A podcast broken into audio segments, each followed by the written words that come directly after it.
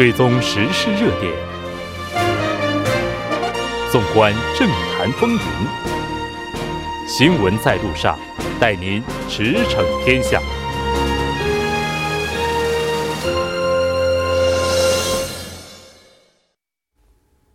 新闻在路上，带您驰骋天下。欢迎回来，这里是正在为您直播的 TBS EFM 调频一零点三。新闻在路上。在接下来的半个小时，将为您带来此时此刻主要新闻、环球连线以及城市故事。稍事休息，广告过后马上回来。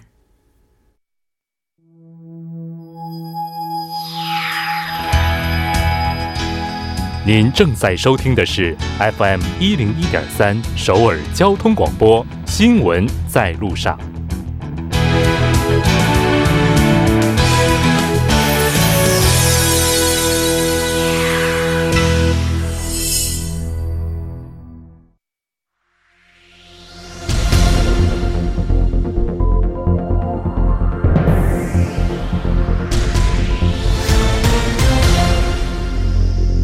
此时此刻，主要新闻。接下来把时间交给新闻播报员孙志武，我们稍后再见。下面是本时段新闻：韩国中央选举管理委员会今天表示，四月三号国会补选投票将从明天上午六点开始，晚上八点结束。因为国会补选是在工作日举行，因此投票时间将比大选、总选和地方选举长两个小时。此次国会补选将在两个国会议员选区和三个基础议议员选区举行。选民去投票所的时候，一定要带上身份证、驾驶证、护照等官方机构发放的身份证件。同时还要注意，不能在投票所内拍摄投票纸，不可破坏投票用纸，以及不能在投票所一百米以内的范围劝导他人参与投票。下一条消息。昨天，韩国国防部长官郑景斗在华盛顿同美国代理国防部长帕特里克·沙纳汉举行会谈。会后，郑景斗在韩国驻美使馆会见韩国记者时表示，美方重申在战时作战指挥权移交韩军后，也将继续为韩方提供军事支持。韩美在会上再次确认，韩美同盟关系依然巩固。双方将共共同致力于早日完成基于条件的战时作战指挥权移交工作，并在完成移交工作后继续保持强大的联合防卫力量。郑吉栋介绍，双方就第二次北美首脑会谈后的半岛安全局势进行了评估，就国防部门为实现半岛无核化与和平可采取的措施交换了意见。双方一致认为，在变化莫测的国际安全形势下，韩美同盟应该为实现半岛无核化与和平提供坚实后盾，坚定保持联合防卫态势。下一条消息，国防部在济州四三事件事发后，时隔七十二年，正式对受害者表示哀悼。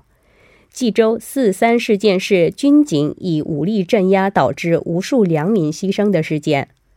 韩国国防部官员今天表示，国防部副部长将会到举行济州四三纪念活动的光化门广场，并对四山牺牲者表示哀悼。下一条消息，经过全力搜救，四川凉山木里县森林火灾三十名失联扑火人员已经全部都找到。二十七名森林消防队员和三名地方干部群众牺牲。四川省省委政府和应急管理部正全力指导开展火灾扑救、牺牲人员遗体辨认、家属慰问抚恤等工作。以上是本时段新闻。马上为您带来今天的环球连线。那我们今天要连线的是本台驻济州通讯员李小雪，李记者，你好。主持人你好，非常高兴和您一起来了解今天济州的消息。四三的话，大家这段时间通过媒体了解到非常多的，应该是补缺选举。其实，四三在冀州而言，应该说也是非常沉痛的一段历史。那就是冀州四三事件，明天也是七十一周年。我们来和李记者先来了解一下相关的报道。嗯，好的，是这样的，我们先来介绍一下冀州四三事件的整个过程吧。嗯，冀州的四三事件呢，是指动荡时期冀州政府联合美军镇压民众的一桩屠杀惨案。它发生于一九四八年四月三日。这个事件延续了八年时间，很多无辜者牺牲。一九嗯一九一零年呢至一九四五年是韩半岛沦为日本日本殖民地的时期。一九四五年八月，日本投降以后呢，美国军队进驻韩半岛南部。在美军政府镇压的济州岛，呃，反美反韩半岛分裂势力在岛内占据了优势。朝鲜劳动党济州岛支部于一九四八年四月三日组织起义，遭到残酷的镇压。美军正当时派了警察部队展开镇压，居民呢因害怕上山躲避。五月十日，韩国两百个选区。同时实施了国会议员选举，因选举受阻呢，美军是于一九四八年十月十七日下令，凡在距离济州海岸线五公里以上的岛中央半山腰地带通行的人，一律视为暴徒，即刻处斩。至一九四八年三月的五个月内呢，见人就杀，并执行烧死、饿死、杀死的所谓“三禁”计划，使当时的汉拿山成为了一片火海。一直持续到了一九五三年朝鲜战争结束才完全终止。嗯，这个时间持续的也是非常长。牺牲者人数以及遗属统计的情况到目前是怎样的呢？呃，是这样的，根据现在呃四三真相调查报告书的统计，当时在美军政府镇压下的冀州，死在政府军与游击军手下的无辜民众是达到了近三万人。嗯，当时他们统计的是这个两点五万到三万人之间。嗯，但其实根据民间口述呢，当时冀州人口的百分之十都在这个事件中牺牲了，其中被政府军杀害的约占百分之八十六点一，被游击军杀害的占到了百分之十三点九。尤其当时很多的年轻人牺牲，这是非常令人痛惜的。当时大约有六万名冀州出身的人从日本等其他国家回到了冀州，他们的冀州其实呃他们的牺牲呢，其实是使冀州的发展一度一度陷入了这个停滞的状态，嗯，后面他们的家人也受到了连坐的影响，呃，无法在社会上找到像公务员等政府部门的工作，嗯，另外呢，根据昨天冀州政府的最新统计数据。牺牲者遗属的登记统计人数也已经达到了六万四千三百七十八人。要知道，冀嗯，其实现在整济州道整个地方的人口也仅仅是六十六万余人。嗯，也就是相当于今天几乎。十分之一的人口是遇难了。这个事件它其实被曝光出来，也是经历了大约有几十年的时间，因为在几十年的时间内，它一直被定义为暴动，那甚至是被隐藏。对的，嗯，这个事件发生了以后。韩国历届政府呢，一直是将其定性为暴动。嗯，到一九八七年民主化运动开始，事件真相才逐步为世人所知。在此之前，一九六零年学生团体发动的四三真相运动、五幺六运动中，已经有许多有识之士为揭开被埋没的四三真相而不懈努力。但在反共主义思潮的影响下，人们仍然无法自由地发表自己的看法。一九九二年的韩国部分主流媒体对这一事件进行了报道，韩国其他地区的民众才首次知道了原来济州发生过类似，呃呃，才发生过这这段沉痛的历史。一九九八年呢，韩国总统金大中首肯调查济州四三事件的真相。一九九九年，济州四三事件真相调查和牺牲者名誉恢复特别法在韩国国会通过。嗯，二零零三年到二呃二零零零年呢，到二零零三年这段时期，调查委员会出台的报告向公众揭露了这一切。当时的卢武铉总统对济州四三事件牺牲者以及遗属进行了公开的道歉。牺牲者的近五万名家属得到了赔偿，这是当时的统计数据啊。还在济州建立了这个四三和平公园，并为牺牲者举行了悼念仪式。嗯，紧接着，二零零八年呢，四三呃和平财团成立，然后二零一四年，四三这一天被指定为韩国国家追念日。嗯，二零一八年，也就是去年的四月三号这一天，嗯，济州嗯指定这一天为济州地方公休日。当日呢，济州道举行了国家级的七十周年悼念仪式，文在寅总统到场并朗诵了悼念词。嗯，也就是刚刚得到的消息，今天国防部也首次正式嗯就此事件嗯进行了道歉。嗯，是的。那文总统也是在去年的时候参加了。这个悼念仪式，并且也承诺了将会核查事件的真相，对有关者进行赔偿。那目前进展怎样呢？嗯，当时因为这个事件而受刑的幸存者二十八人，是于今年的一月份在冀州被法院判为无罪。嗯，这也就洗清了他们背负了七十多年的莫须有的这个罪名。但其实，其余的两千五百多名受刑者。却已经等不到这一天，就带着罪名抱憾离世了。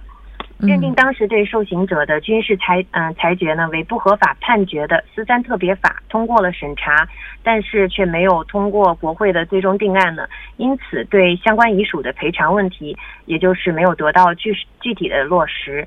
嗯，为无辜者遇难为无无辜的这个遇难者昭雪沉冤，遗体挖掘与遗骨鉴定工作。由于预算不足与相关机构协作的这个不足的原因，嗯，去年一年仅新追加确认的这个遇难者是五名，相关的工作现在仍然需要各方的关注与努力。是的，这天是被指定为了地方公休日，呼吁民众能够参与到相关的纪念活动。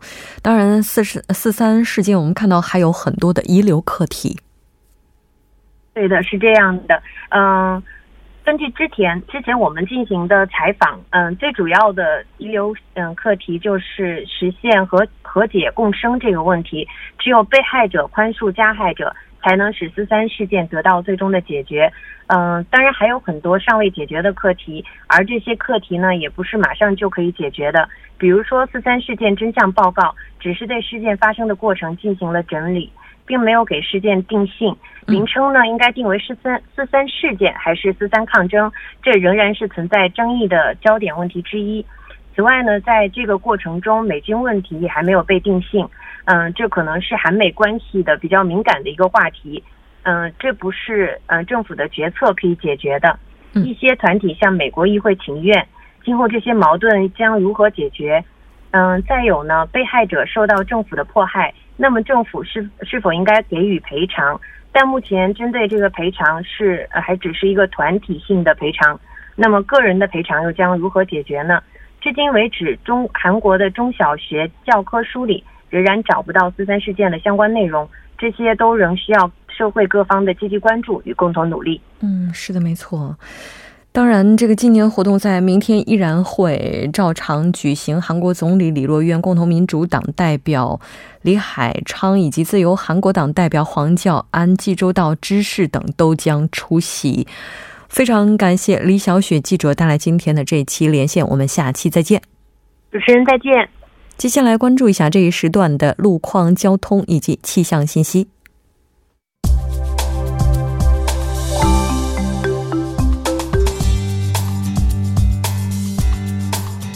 晚间七点十四分，依然受程琛为您带来这一时段的路况和天气播报。继续来关注目前时段首尔市的实时路况。第一条消息来自良才大路良才高速公路转换出入口至货车总站前方这一路段的下行车道上呢，停靠着一辆故障客运车。目前相关人员正在积极的处理事故之中，还望后续车辆参考相应路段提前变道行驶。好，接下来是在机场大路马古站至波山站方向。不久之前呢，在该路段的两条下行车道上进行的道路施工作业，目前已经结束，下行车道呢全面恢复正常通行。好，我们继续来关注天气。最近受到换季式寒潮的影响，全国大部分地区目前的气温还是较常年同期来看整体偏低，气温起伏也是较大。公众在换衣服的时候需要参考最低气温，及时的增减衣物，小心换季感冒。本轮的冷空气呢，预计会活跃到本周三为止。从周四开始，内陆地区的暖意将会逐渐的回归。最近全国多地天干物燥，公众可以多补水，并注意用火安全，谨防火灾。好，我们来看城市天气预报：首尔晴，西风三级，二度到十四度。好的，以上就是这一时段的天气与路况信息。祝您一路好心情，我们稍后再见。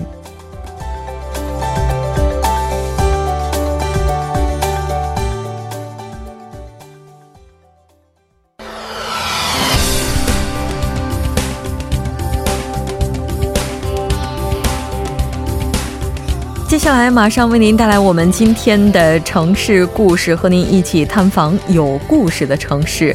那还是要请出特邀嘉宾，来自携程韩国分公司的经理王聪。王聪，你好。你好，主持人好，同一时间又见面了，非常高兴能够在每周的这个时间点和您一起来了解城市故事。我们先来看一下，今天您要带大家看的城市是哪一座呢？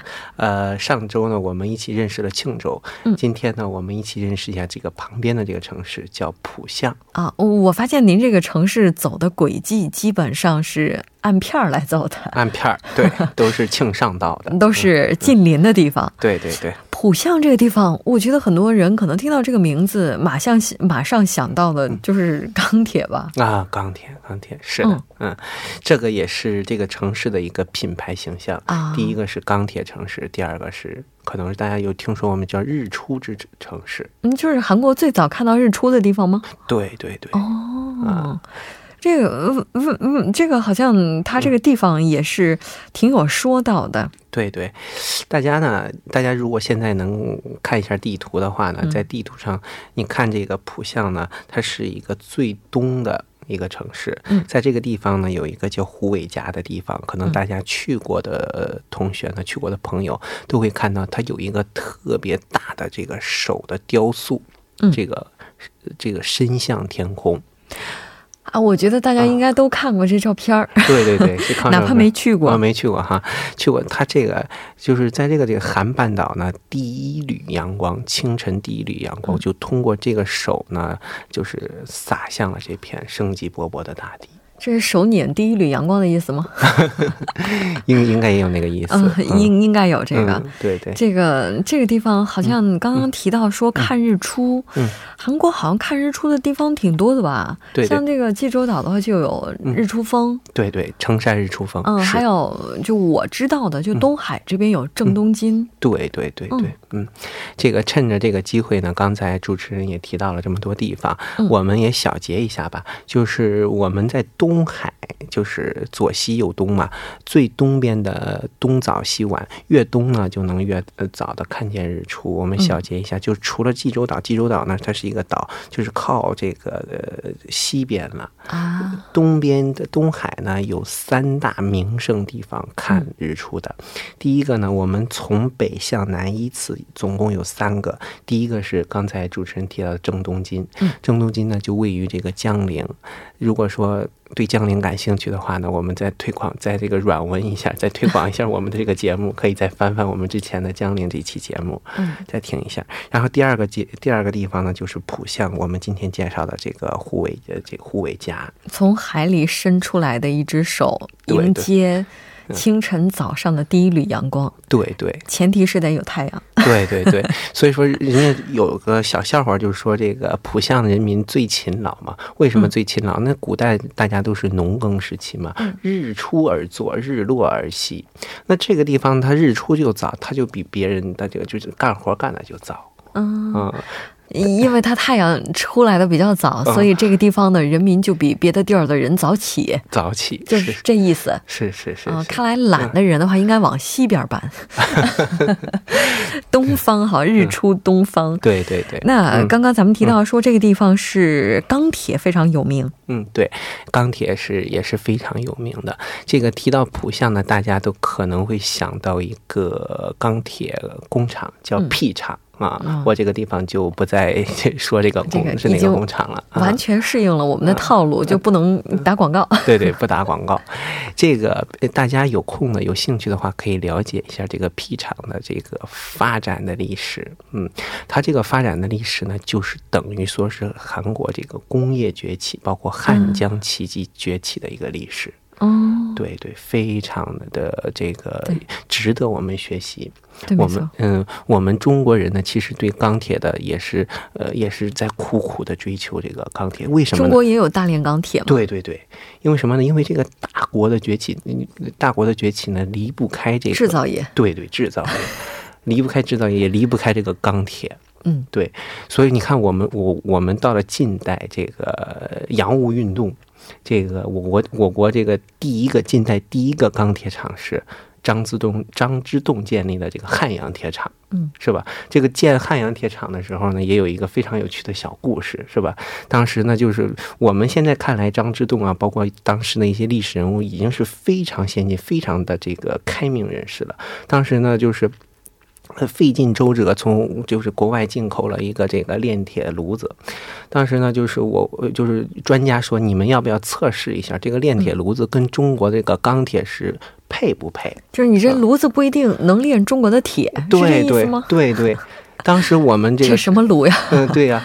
他但是他得匹匹配这个呃这个型号，嗯，哎，当时我们中国人呢就多么自大，他说我我天朝上国，地大物博，什么没有，是吧？但是就是这个正好这个钢铁炉子进来之后呢，就没有跟我国这个钢铁这个。这个没有配合，最后呢又大费周折才把这个问题给搞定。哦，嗯，这个炼钢铁的时候，它和这个在铁矿当中它的碳的含量以及铁元素的含量都有很大的关联，就是不同的含量，它可能需要不同的这个型号哈。对对对。到了近代，你看看我们就是搞这个大跃进，当时提的口号是要三五年内赶英超美。其实赶英超美就是我国的钢铁行业要赶要赶英超美。到了近代的这个宝钢啊，我们的首钢等等的建立，就是成为我国钢铁行业发展的一个里程碑。嗯，然后继续打广告。对，这个在大炼钢铁这个时间点，其实也涌现出非常多很著名的这些人物。我觉得在中国人小学的时候，应该都是听过这些人的名字的。对对，可能我们那墙上还贴的有他们这照片，照片就足以见得，就是在一个国家现代化发展的过程当中，钢铁它占的比重或者说它的重要性有多高？对对，这个地方的话，就是嗯，它给人的感觉就。跟蔚山的感觉稍微有点像哈，就你会觉得它是一个重工业的城市，嗯，哎，你会不会就少点文化底蕴呢？嗯，好像并不是，嗯，是的，这个如果说呢，大家提起来文化呢这个地方呢，有一个吃的文化，我因为我个人呢，呃，比较喜欢吃，哎，我就 就是民以食为天嘛，对对对，就这个吃的文化这，就是跟大家就是聊上两句吧哈，在这个。浦项这个地方呢，有一个九龙浦的地方。嗯，九龙浦呢盛产一种这个东西呢，叫什么来着？叫竹刀鱼片。哎，韩语是什么呢？叫这个夸麦吉。啊，夸麦吉。对对对，夸麦吉。嗯，这个它要生着吃哈。呃，对，生着吃。哎，那我得问一下，它是什么季节的？什么季节的呢？这个我倒没调查，但是它 这个我我之前去的时候是什么时候时候去的？是哈，四月份去的。嗯啊，当时呢，我看每家每户都是在挂着这个这个鱼片儿都在晒这个鱼片儿。它是在那个当季的时候吃生的。不，然后在当季吃不完剩下来的，就把它给做成鱼干儿。呃，不不不，它这个制作的过程也是非常的特别。嗯，首先呢是把这个打捞出来的这个鱼啊，你把它解剖出来之后呢，你把它冻起来。嗯，冻了之后你把它挂在这个阴凉的地方。嗯，白天的时候呢，从海上吹来的这些暖风，那中国有一首诗叫“暖风吹得游人醉，直把杭州作汴州”。这个暖风呢，不仅把游人的心也吹醉了，把这个把这个竹刀鱼片也吹化了。我觉得是把食客的胃给吹开了。吹化之后呢，到了晚上呢，从山上出来的这个冷风，又把这个鱼呢又上冻了。嗯，如此呢，反反复复，大概两三个星期吧。啊，两三周就能吹出来了。对对对，这个两三星期只会形成一个特别的嚼劲儿，特别弹牙，然后呢就是红润香甜的这个鱼片儿。嗯，这个我刚查了一下，说它当季是在每年的十一月到一月份，是在冬天的这个时间段。对对，我是三月份时候去的，嗯估计正晒着呢，啊嗯还新鲜呢。哦，还行还行。对于吃货来讲的话，这个时间点哈，可以去那儿享受一下。对对对，那这个城市刚才提到了钢铁这个标签儿，然后还有美食这个标签儿。嗯嗯。这除了这个之外的话，就还有什么呢？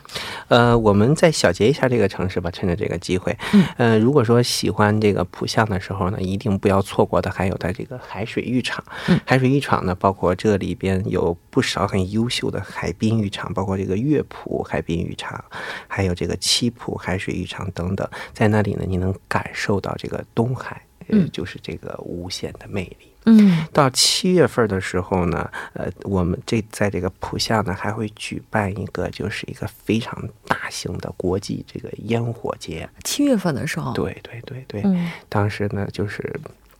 人家说生如夏花嘛，嗯这个夏天的时候，火花也好，这个自然界的花也好，都是象征着一种轰轰烈烈嘛。对，这对对，烟花易冷啊！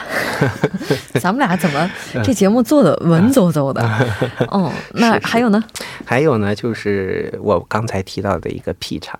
如果说大家如果说这场能进去参观吗？游能能能？，对对对，我我您去过我去过的。哦我当时在这个呃大邱上学的时候去过两次，第一次呢是学校组织的，嗯第二次呢是自己去的。你在嗯网上可以提前预定，嗯，对对，它有很多体验的，包括他们对外开放的一些冶铁的一些过程呀，嗯。还有它厂的一些发展的历史啊等等，都会给我们一定的启发。嗯，就还有什么呢？就是您自己本人在去的时候，对哪个地方印象非常深呢？我嗯刚才提对到这个城市的文化，呃文化的话呢，第一呢就是这个勤劳呃，第一是勤劳，都去 都去炼铁去了，啊，真的。说说开玩笑呢，嗯嗯嗯，就是第一呢，我是看了这个冶铁厂，嗯就是给我了一一些很多启发。现在我们包括这个非常严重的这个雾霾现象。啊，嗯，你韩国也炼铁，中国呢这个也炼铁，这个高炉那一架上，这个嗯所以当时对那个污染印象也挺深的，也很深的。但是的，这个 P 厂的这个也总是在改善的。对对，嗯也总是在改善。是的，嗯时间关系，非常感谢王聪，我们下期再见。好，谢谢谢谢主持人。我们下期再见。那半年过后马上回来。嗯。